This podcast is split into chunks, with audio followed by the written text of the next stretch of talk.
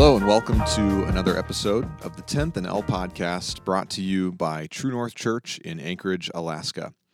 My name is Philip Coleman, and I am coming to you solo today. Last week on the podcast, we spoke with Josiah Rice. Josiah is a member of True North Church, and he and I have been working through some of the practices and the disciplines of historical Orthodox spiritual formation. Um, Josiah was able to share a little bit about his personal history in more fundamental and maybe culturally conservative churches. And we were able to speak at length about how we practice what Jesus called life abundant on this side of eternity. And so, uh, if you were able to tune into that, you can be looking for more of those episode, episodes uh, featuring Josiah in the coming months between now and about a year from now, when the church as a whole begins to process through some of these practices, uh, Josiah will continue to sort of be my personal guinea pig, working with me on discipleship uh, at an individual level. Today, we're going to talk about the Southern Baptist Convention. The question that I am going to seek to answer for you today is what is the Southern Baptist Convention and why should you why should you care? Um, the Southern Baptist Convention is uh, an organization that True North is affiliated with. And it's interesting, oftentimes in the context of a starting points lunch, where we are uh, getting to know people who've been visiting True North or who are preparing to enter into covenant membership here at True North. The question of our denominational affiliation or our doctrinal heritage or sort of the um, religious tribe that we are a part of, people word it different ways, but what they're getting at is what larger entity are you a part of that's not just you guys that I met here at this church, but what political positions and what cultural movements do you represent uh, when you give your money or when you choose to affiliate or partner or cooperate with other churches? And so uh, I think it's appropriate for us to use some time to discuss this. I can tell you that personally, uh, I have been on what I will call a journey. I think that's a nice way to say it in the last 18 months or so, trying to understand the relationship between True North and the Southern Baptist Convention and to begin to explore if that relationship is beneficial, if it's something that uh, I, as one of the elders at True North, would be interested in seeing us continue to participate in, or if the time might be coming uh, where we as elders might need to recommend some discussion among the members. Um, I'll go ahead and spoil that for you and let you know that uh, in the past couple of months, specifically in June, I was able to attend the annual meeting of the Southern Baptist Convention. And I'll talk more in a minute about what that is and how that works. But I was able to go. And in sitting in a room of 21,000 people who represent the 45,000 churches that have cooperated together to form what is called the Southern Baptist Convention, I left very encouraged after those 48 hours of debate and discussion and votes and financial reports and accountability conversations. Um, very much believing that uh, there might be something on paper that does a better job than the Southern Baptist Convention does at accomplishing its objectives, but I don't think anything exists in reality that does a better job. And so today I want to talk about four things. I want to first of all discuss the relationship between the Southern Baptist Convention and our church. Where does that relationship come from? Why do we have it? Why have we maintained it, especially in the last two and a half years uh, since I was called to be the lead pastor of this church and since you, as members, voted uh, a couple of additional elders into leadership? Why has this team of leaders, this iteration, of leadership at True North chosen to continue to encourage you, the members, to participate in the Southern Baptist Convention. Number two, I want to explain the history of the SBC. Where did it come from? What is its structure? How does it actually do whatever it is that it does? And what does it do? Three, I want to discuss briefly opportunities that affiliation with the SBC presents to those of us who call True North our church home. And then finally, I want to be very honest with you about some of the risks that the Southern Baptist Convention presents to True North. More often than not, these are the conversations that we have in a uh, setting like Starting Points, where there is a person new to the life of True North, where we need to be able to navigate some of the baggage and some of maybe the not so positive or Christ like cultural milestones that Southern Baptist affiliated churches may have represented in the past of the individuals asking those questions at a starting points. So let's jump right in with the idea of just very point blank is True North a Southern Baptist church? And the shortest possible answer to that question is yes. However, if you were to ask me in person, that yes would come with a caveat. It would have an asterisk. You wouldn't be able to see it because we're speaking to each other, but I would know in my mind that there was more to the answer than just a simple yes or no. So let me explain what I mean.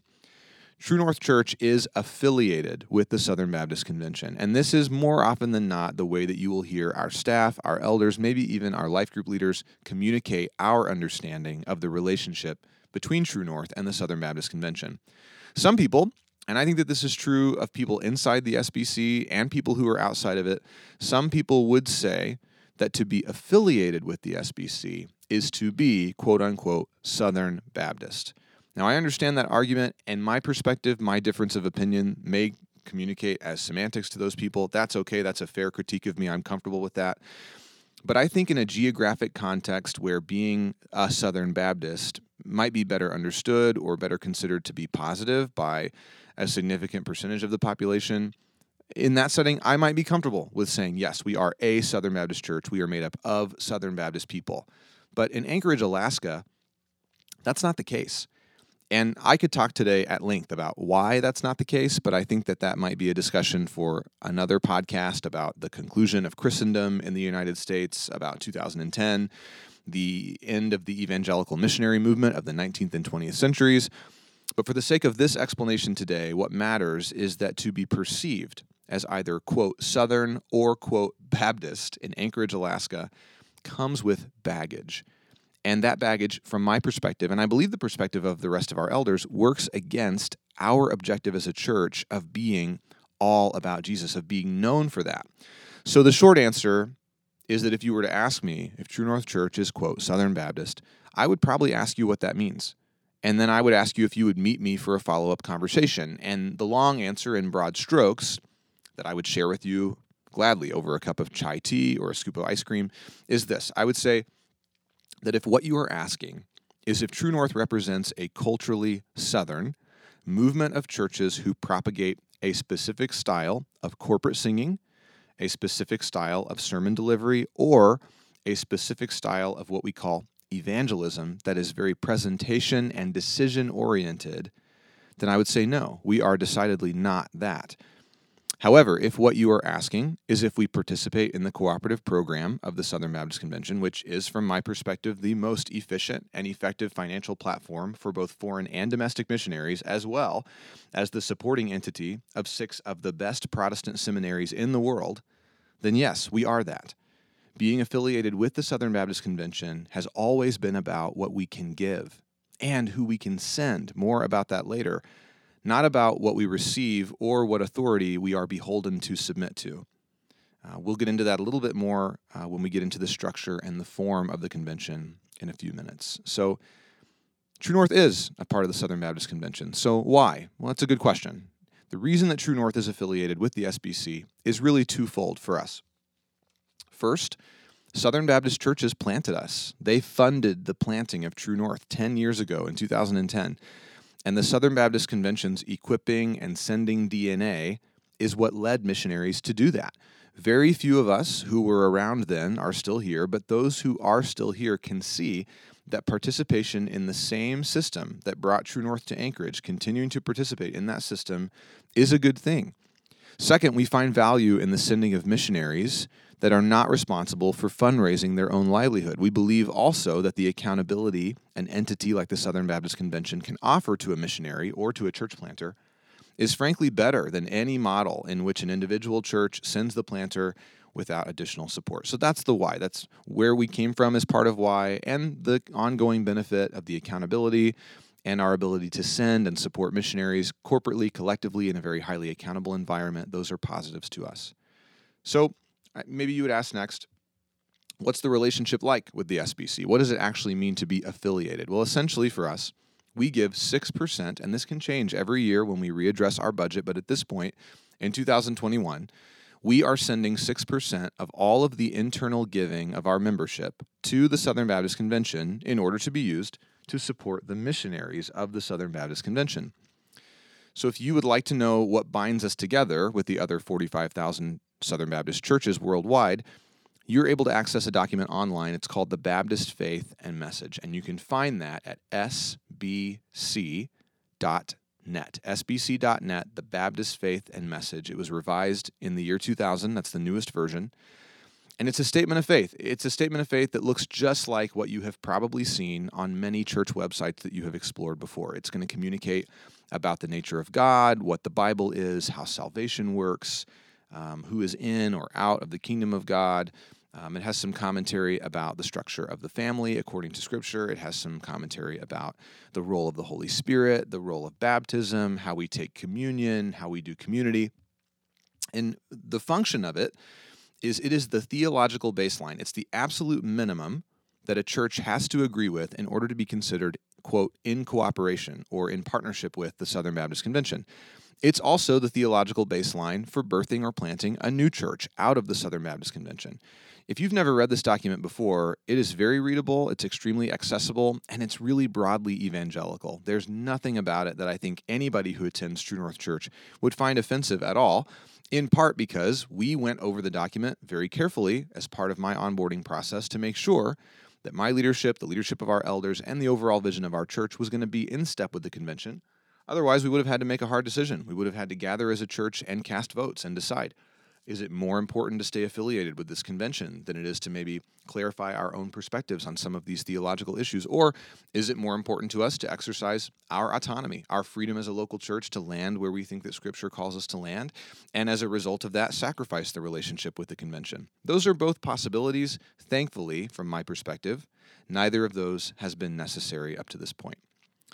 The Southern Baptist Convention's Baptist faith and message is not all every SBC church believes, but it is the minimum agreed upon tenets of belief so that we can know that the funds and the support that we give and receive from the SBC are being shared or being given by churches that are reasonably like minded and also Jesus focused. So that's the first point. Number two, what I want to talk to you about is the origin of the Southern Baptist Convention. How old is it? Whose idea was this? What is its purpose? And does it accomplish that purpose? So I'll start at the beginning. The SBC structurally is made up of people, individual people who are members of churches that contribute financially to the cooperative program. The cooperative program is sort of the financial pipeline that makes the Southern Baptist Convention the convention that it is. And you may not know this, but the convention is actually primarily a financial institution. It was designed and it is structured in order to maximize the effectiveness of financial giving or giving of time or giving of other resources but to do that by cooperating, by working together and maintaining a very high level of accountability for those funds. The Southern Baptist Convention is not, by definition, a Protestant denomination. Maybe you did not know that. Probably every time you have to take the census or fill out your taxes or log into your Google account, I don't know who's asking this, but somebody's asking you what denomination or faith you are, and you might have seen Southern Baptist as a drop down option in a menu that includes other Protestant denominations. Are you confused yet? If you are, you are in good company. The Southern Baptist Convention is often misunderstood, even by people who are in leadership within its entities. However, if you look at its history and you read its constitution and bylaws, it's very clear that it was not formed to create policies, it was not formed to decide theological positions, or to provide leadership or even instruction for any of the members of any of the churches who cooperate financially to fund its missionaries, its church planters, and its seminaries. Unfortunately, but probably very predictably, over the SBC's 175 year existence, as more churches were planted, more missionaries were sent, the scope of what it means to be connected to the SBC has narrowed. And we have picked up some cultural hallmarks along the way that I would argue are not necessary, are unnecessary baggage that we carry with us that shape the way that our culture sees us and some of how they respond to us, even when we as individuals do not actually endorse or carry that baggage ourselves. This is especially true when you look at the subset of Southern Baptist churches that actually use the word Baptist in their name. True North is not a part of that if you can look at the even smaller subset of those churches that are called the First Baptist Church of wherever they are, the First Baptist Church of Anchorage is where we meet. We meet in their building. We're glad to be in cooperation with their membership. No problem with those people. But when you zoom into the First Baptist Church model, you often find, I often find, that the unity of mission that is good begins to look more and more like uniformity in both philosophy, how we think things should be done, and practice, what we actually do. And I think this is a major contributing factor to the bad taste that a lot of people under 40 have in their mouth about Baptist churches.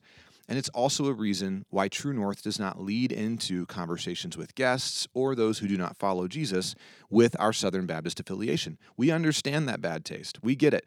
Frankly, some of us still have a little bit of that bad taste in our mouth, and we're willing to cooperate and partner in spite of that because we believe that the good that's possible outweighs our opinions, or even potentially us having our toes stepped on by people who call themselves Southern Baptists in the past.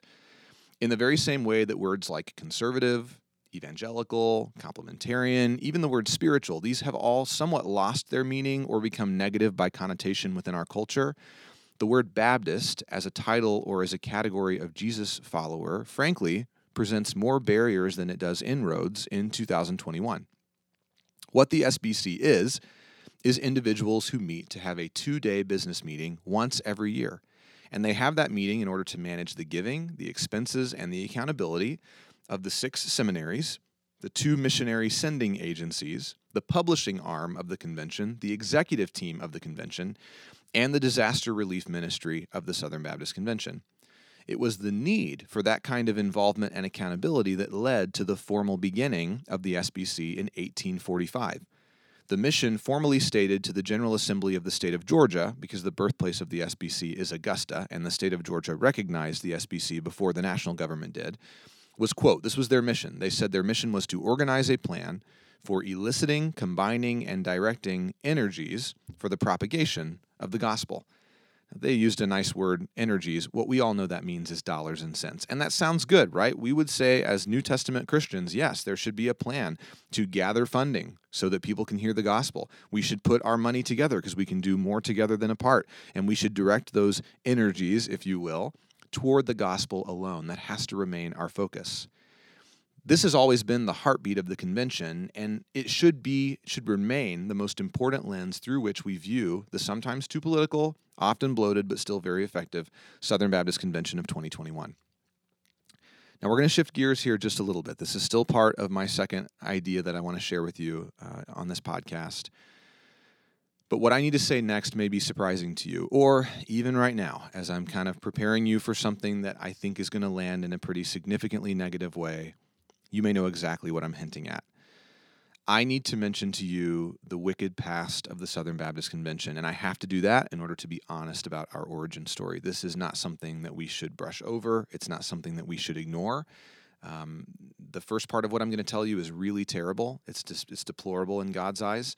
Um, I will give you a spoiler on the front end from my perspective. It has been repented of, but it is real, and we should talk about it. So, to be even more clear, I am vehemently, personally, vehemently, and I can speak for the leadership of our church that we are against the kind of wickedness that led to the formation of the Southern Baptist Convention.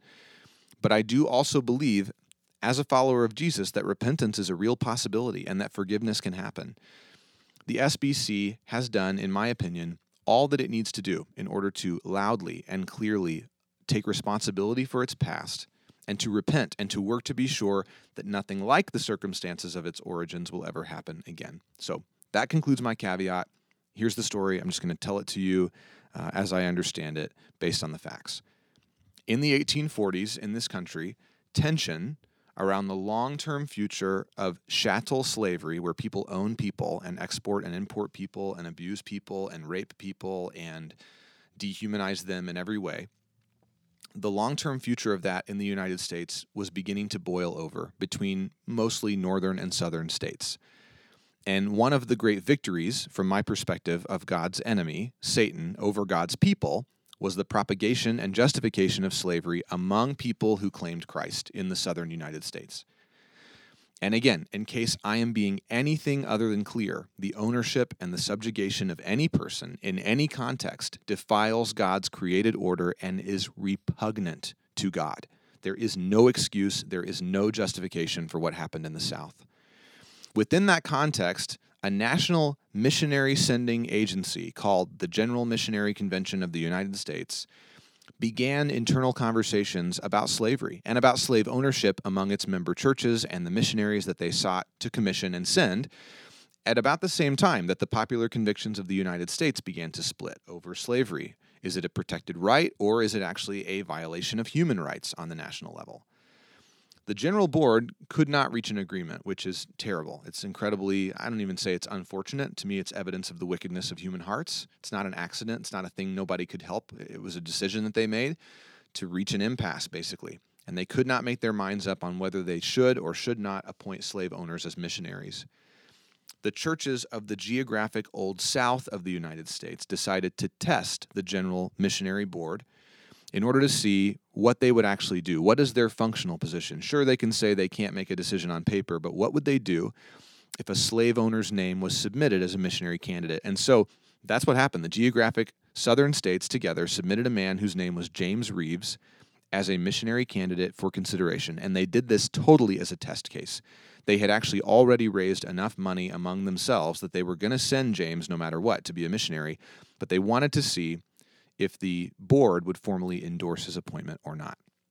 So the general board, as the U.S. government often does, decided just to not respond with a formal ruling, which, if you're thinking to yourself, is outright cowardice, you are correct. That is a terrible, spineless decision to make.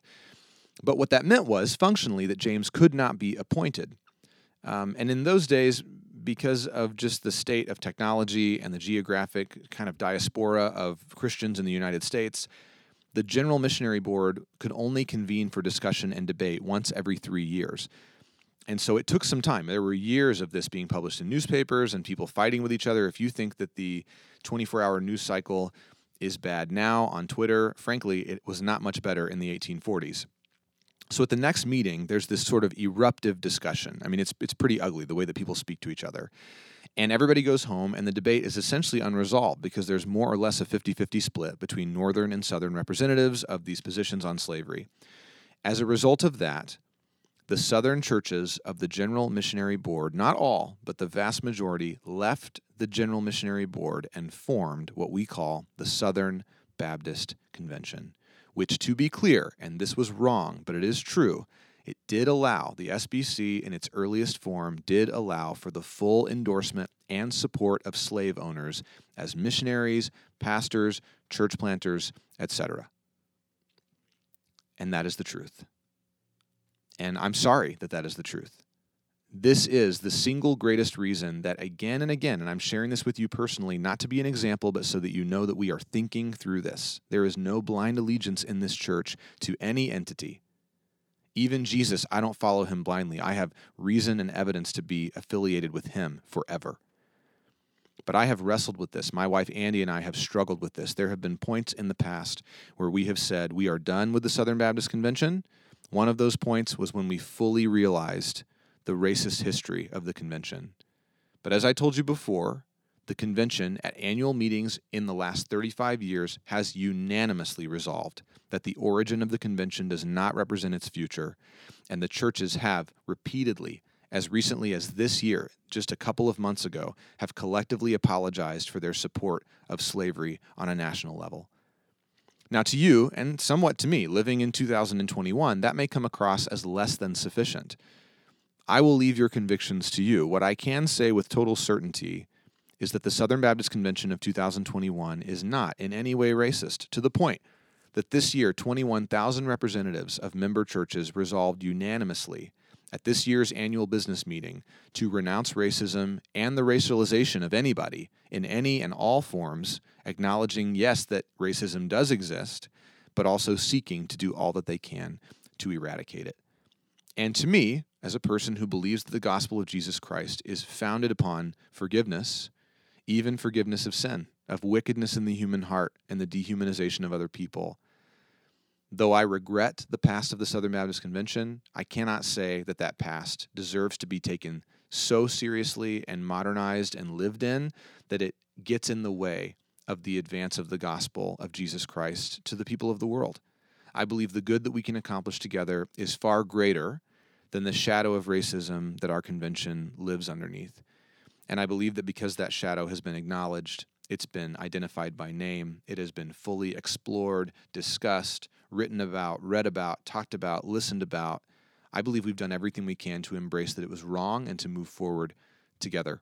And I will say to you, as I often do in this podcast setting, if you have further questions about that, if you have a problem with that, if that causes you great conviction in your spirit, that it is not right for our church to be affiliated with a convention with that kind of origin story. I want you to understand that I would be really glad to talk to you about that. And that my stance and position would not be combative, but that I would love to hear your perspective, your experience, your understanding, especially if you are a person of color within our congregation and this is particularly sensitive to you.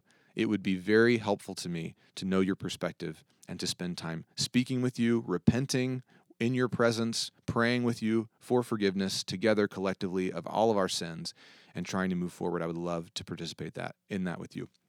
So that's what I'll say of the origins. Moving us now into 2021 fully, the third question I want to answer is what opportunities does the SBC offer a church like True North? Well, primarily, and I've already said this, but the SBC gives us a chance to pursue unity with other churches, churches from around the world. And we're able to do that uniquely as a part of this convention without being forced to submit to any kind of ruling hierarchy. There is no over and above authority um, that tries to preside over the local church elders of True North. And this makes us different from the Lutheran Church, the Presbyterian Church, the Catholic Church, the Methodist Church. We, I, do not work for or fall under any higher level of organization or oversight than you, the members of the church, and the elders that you have ordained and elected to rule over you. Therefore, we have a lot of freedom. We have freedom to be diverse and different from other Southern Baptist churches. We have the freedom to be very informal, very laid back, very culturally okay with whatever you want to wear and however you look on a Sunday morning. That's true about our church. We have the freedom to be very young, to embrace new ideas, to be what I would call culturally agile, able to pivot and read and react without ever compromising the truth of Jesus' teaching, but being able to find ways to bring it up and bring it out that are not inherently offensive when possible, uh, which is not always the case of churches that represent the Southern Baptist Convention. These are all words agile, young, informal, diverse that I bet very few of us associate with our idea of what it means to be Baptist. But in fact, instead of being constantly told to keep quiet and stay in line, a church like True North can have immense opportunity. We get to be a pace setting church. We get to lead by example, especially in the Western United States, in the middle of a progressive city, far from the culture of the lower 48, not to, not to even mention the southern states themselves from which this convention was born. True North is truly an anomaly in many ways in SBC life, and that gives us an opportunity an opportunity to be different, to go first, to show how we can embrace a broadly evangelical document like the Baptist Faith and Message while still having a more rich and more robust understanding of preaching and church membership and local church community and impacting the world around us. And as we gain influence within the convention, we get to teach and show and demonstrate and create change. And there's always more hope to me in staying in something, even if being in that thing is uncomfortable, with the hope that you can create positive change and build a legacy that will benefit churches that would come after you. That is better to me than running away from a thing that has a sticky past and is uh, essentially culturally uncomfortable for some of us. Um, and when I say sticky, I, I want to be clear. I'm not saying that to make light of what happened. What I mean is we can get stuck in our past, sticky in the literal sense that we can find that we are unable to move on we have to fight those battles. We have to take responsibility. We have to be accountable and repentant. And we believe that our God will forgive us and that we can be made new. And that goes for an organization like our convention just as much as it goes for any individual person who meets Jesus on their own. Now, on a more practical level, one of the opportunities that we have as a member of the Southern Baptist Convention is we get to send our church members to seminary. Any of the six Southern Baptist Church supported seminaries would be a great place for a member of TNC to pursue higher theological education, but I would say especially Gateway Seminary in California, who has a unique partnership with all West Coast Southern Baptist churches, but especially those that are affiliated with the SBC in Alaska. So if I'm if you can just kind of hear me speaking to you individually now, getting out of my um, lecture or discourse I've been giving, if you listening have ever wanted to take a theological course in church history or spiritual formation or missiology or biblical texts or biblical languages or any other domain of Jesus centered learning, the seminaries give you a chance to do that. And as a member of a Southern Baptist Convention affiliated church, you have the opportunity to take those classes at 50% of the normal cost per credit hour. And then finally, the Southern Baptist Convention gives us an opportunity to send not just money, but missionaries and church planters in partnership with the other 45,000 churches who want people to meet Jesus and live the life he has for them. That doesn't mean that we just give financially. It means that there are training opportunities. There are apprenticeships, internships, pipelines for anybody at True North who wants to explore planting a church in North America or living as a missionary among a non American people group for anybody from 18 to months to 30 years of commitment. Um, I want to be clear about what I'm saying. Not if you're an 18 month old, but if you're willing to give a year and a half all the way to if you're ready to commit your life to a people group in Jesus' name. There are real, tangible opportunities where the Southern Baptist Convention can get you connected to leaders and trainers and professors and missionaries on the ground, and you yourself can go. As leaders of True North Church, our elders would love nothing more than for the reputation and the legacy and the culture of our church to be that we are a church that is sending, that is sending people to those who are lost to introduce them to Jesus. In its 175 year existence, the Southern Baptist Convention has become very good at finding, equipping, and sending people to share the good news of Jesus with the lost. And so, you know, if you give to the general budget of True North, you're already a part of that. But maybe a question to ask yourself is Is there a next step? Is it time to explore how to give more than your dollars? If you want more information on that, in the same way that I told you I'd be happy to speak to you about the past of the Southern Baptist Convention, I would also love to talk to you about its future. So you can email us at info, I-N-F-O, at truenorthalaska.com. Just let us know what you're thinking. If you just want more information, some links to follow up with, some articles to read, videos to watch, we've got that stuff. We don't want to shove it down your throat, but it's available to you, and we would love to connect you with that uh, so you can find out more about how God might send you. Now, finally, and this is the last category for a reason, um, we need to talk about the risks. We've talked about the opportunities. Obviously, one of the risks that we've discussed uh, is what we talked about regarding the past of the Southern Baptist Convention. Some people know that history, and to them, uh, the reputation of the Southern Baptist Convention can never outgrow that history. Um, but I believe that there are a few other things that are more modern that come as potential risks, where uh, we would say, um, maybe some Southern Baptist churches, sometimes in some places, have said or done things that are not in line with the way, the life of Jesus. And unfortunately, now, as a church that is not those churches, that has not done those things or said those things, we might find that our own reputation comes under fire or at least is called into question by a person who carries some of that baggage from having previously been a part of one of those churches in the name of the Southern Baptist Convention. So, like any other label, Southern Baptist brings baggage with it. And I would say that, frankly, some of the baggage that comes with the label Southern Baptist has been earned for very good reason. To be Southern Baptist in many places means that you probably vote conservatively. Uh, this is just one example, but it's to the point that some Southern Baptist pastors have gone so far as to use their pulpits, to use the platform of the church to campaign for their politician of choice. And I'm not, not just speaking in broad examples here. I grew up where this was normal the church that my family was a part of for basically the first 17 years of my life, um, annually, our national congressman for the state that I, my uh, that I grew up in, he would appear on stage on a Sunday morning in the main gathering, the main service, and he would either be praying or speaking. I mean, to the point that sometimes he would take over the time that was supposed to be given to the preaching of the Bible. And if you're listening to this, I want you to hear me, okay? This guy may have been a believer. I don't know. I certainly hope he was. But I can tell you what he had no business doing, which was trying to share Jesus' stage with Jesus. And he certainly was only on that stage so that we would all know his name, support his policies, and ultimately vote for him. I think he could have worshiped alongside us. He would have been welcome in our church to worship in relative anonymity if he was really just there to be among Jesus' body. But my perspective and experience as a child was he was there to drum up support for his political platform. And that seemed to be within the comfort zone of the church that I was a part of. And oftentimes it was spoken of as if that was normal among the Southern Baptist Convention churches at large. To fast forward you a bit, let's go to 2016 and 2020, the two most recent election years. Some previously prominent Southern Baptist churches went so far in 2016 and 2020 as to host the conservative presidential candidate at their churches to speak directly from the pulpit in the preaching time of the church against some of the more liberal candidates by name, cursing these people, uh, denouncing them, attacking them. One leader regularly, I saw this happen, regularly equated the political platform of the 2016 national liberal presidential candidate he equated that to the demon worship of ancient Babylon from the Bible. Now, is that a formal position of the Southern Baptist Convention? No. The Southern Baptist Convention, because it's not a denomination, it's a financial institution designed to oversee a couple of different entities, it has no formal political positions. It is built around sending missionaries and training pastors, not deciding what should or should not be law in these United States. However, I will acknowledge and admit to you when 45,000 churches get together to do anything, a platform is created. And some within the Southern Baptist Convention have attempted to capture that platform for a conservative political agenda. Now, that is not, nor should it ever be, formally endorsed by the member churches of the Southern Baptist Convention.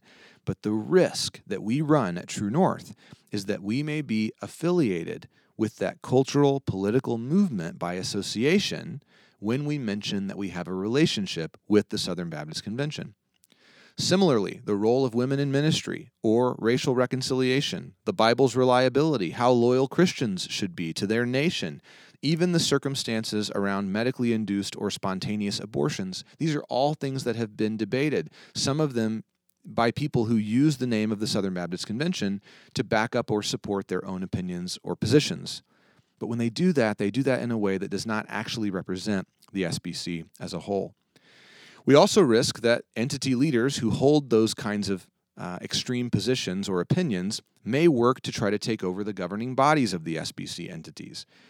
Each seminary, both missionary sending agencies, the disaster relief ministry, and the executive team are all overseen and held accountable by an appointed board of trustees from the member churches of the Southern Baptist Convention. Some have tried in the past to manipulate the appointments of those boards of trustees, which is frankly a topic for another podcast. They've done that in order to try to steer the convention toward or away from certain political or social or cultural stances.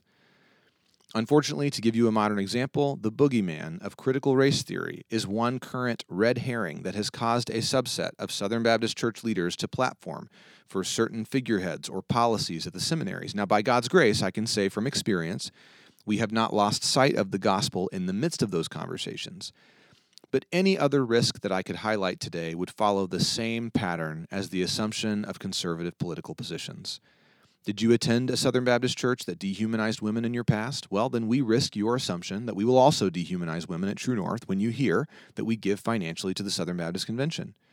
Were you subject to teaching that sex is evil and wrong and that even in marriage you should never enjoy it? Did that happen at a Southern Baptist affiliated church? Well, then we run the risk that you will expect us to teach something similar here because we are SBC affiliated. The same could be said of racial discrimination, financial impropriety on behalf of leaders, pastoral infidelity, doctrinal heresy, or just cultural snobbery Christians looking down their noses at non Christians. All of these things are things that we run the risk of being known as, though they are not true of our congregation, by being willing to affiliate with the Southern Baptist Convention. By the grace of God, we are our own church. We have been appointed by God in Anchorage, and we believe that though many churches in many places have much to change in order to get themselves in step with Jesus, that we are doing all we can to be an example. We want to be a forerunner, a pace setter within the Southern Baptist Convention. So that's sort of a brief history of where it came from, why we are connected, why we find value in it now, the opportunities it presents to the average member like you and me, and hopefully what has felt like a very frank discussion around some of the threats that come from being willing to communicate verbally that we are affiliated with an entity this large with this many different diverse and often extreme positions on cultural issues. I hope you'll tune in next week. We're going to take the conversation about the Southern Baptist Convention a step further. I'm going to sit down with our lay one of our lay elders, Scott Belmore. Scott is actually a missionary of the Southern Baptist Convention and has a lot more experience with the life of the SBC, the ups and the downs of the last 40 or 50 years than I do. And so he and I are going to discuss this year's annual business meeting in June. We were both able to attend that, sit in on the discussion, participate in the voting. We'll talk a little bit about the cultural issues that were brought up from the floor and the stage in that setting. And we will share our perspectives, which we may not agree about, and that's okay. But we will share our perspectives and certainly our hopes that we do agree about on the future of the Southern Baptist Convention. So, a final reminder to you you can always submit questions, podcast topic ideas. We receive a lot of feedback, more and more every week from you, our listeners, by emailing info, I-N-F-O, at truenorthalaska.com. If you'll use uh, podcast questions in the subject line of that email, that will allow us to find your questions much more quickly. And we are working on putting together another mailbag episode where we will work through just sort of a handful of different questions, all unrelated to each other, that you, the listeners, have sent in. Church, we love you. We are here for you, and we hope that this has been an encouragement. We'll see you soon.